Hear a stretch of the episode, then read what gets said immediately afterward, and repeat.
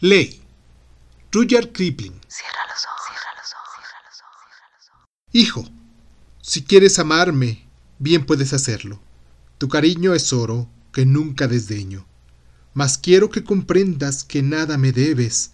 Ahora soy el padre, tengo los deberes. Nunca en las angustias por verte contento he trazado signos de tanto por ciento. Ahora, pequeño, quisiera orientarte. Mi agente viajero llegará a cobrarte, será un hijo tuyo, gota de tu sangre. Presentará un cheque de cien mil afanes, llegará a cobrarte, y entonces, hijo mío, como un buen hombre honrado, a tu propio hijo deberás pagarle.